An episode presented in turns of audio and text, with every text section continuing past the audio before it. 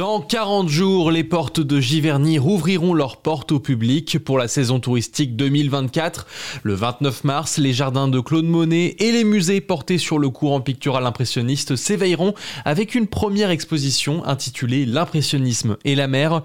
Elle porte sur un thème souvent dessiné par les artistes du courant mais qui n'avait encore jamais eu son exposition dédiée à Giverny, explique Cyril Siama, le directeur et conservateur des musées du village. C'est en fait un sujet qui pour moi est vraiment révélateur des 150 ans de l'impressionnisme. On célèbre en effet cette année les 150 ans de l'impressionnisme, puisque euh, c'est évidemment né euh, en Normandie autour de Impression Soleil Levant, qui est une magnifique marine de, de, de Monet donc il fallait vraiment célébrer cette, euh, cet anniversaire avec une exposition qui plongée aux racines de l'impressionnisme. Et du fait du lien fort entretenu par certains artistes impressionnistes avec la Normandie, notre région sera au cœur d'une grande partie du parcours. On s'intéresse vraiment à leur euh, vision sur le moment où ils arrivent euh, sur le bord de mer jusqu'à ce qu'ils en partent. Donc c'est une déclinaison autour des paysages, d'abord autour des ports. On va à la fois parler de Pissarro au Havre par exemple, et puis on va poursuivre la promenade autour de la la, lumière euh, normande euh, avec une spécificité autour de Villerville, de Trouville, avec euh, des œuvres notamment de, Courbet, mais aussi de Claude Monet, bien évidemment, quelques chefs-d'œuvre de Monet. Ça va être une exposition à la fois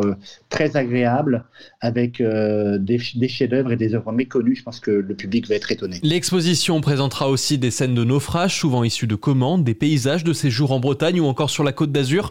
L'impressionnisme et la mer occupera la galerie jusqu'au 30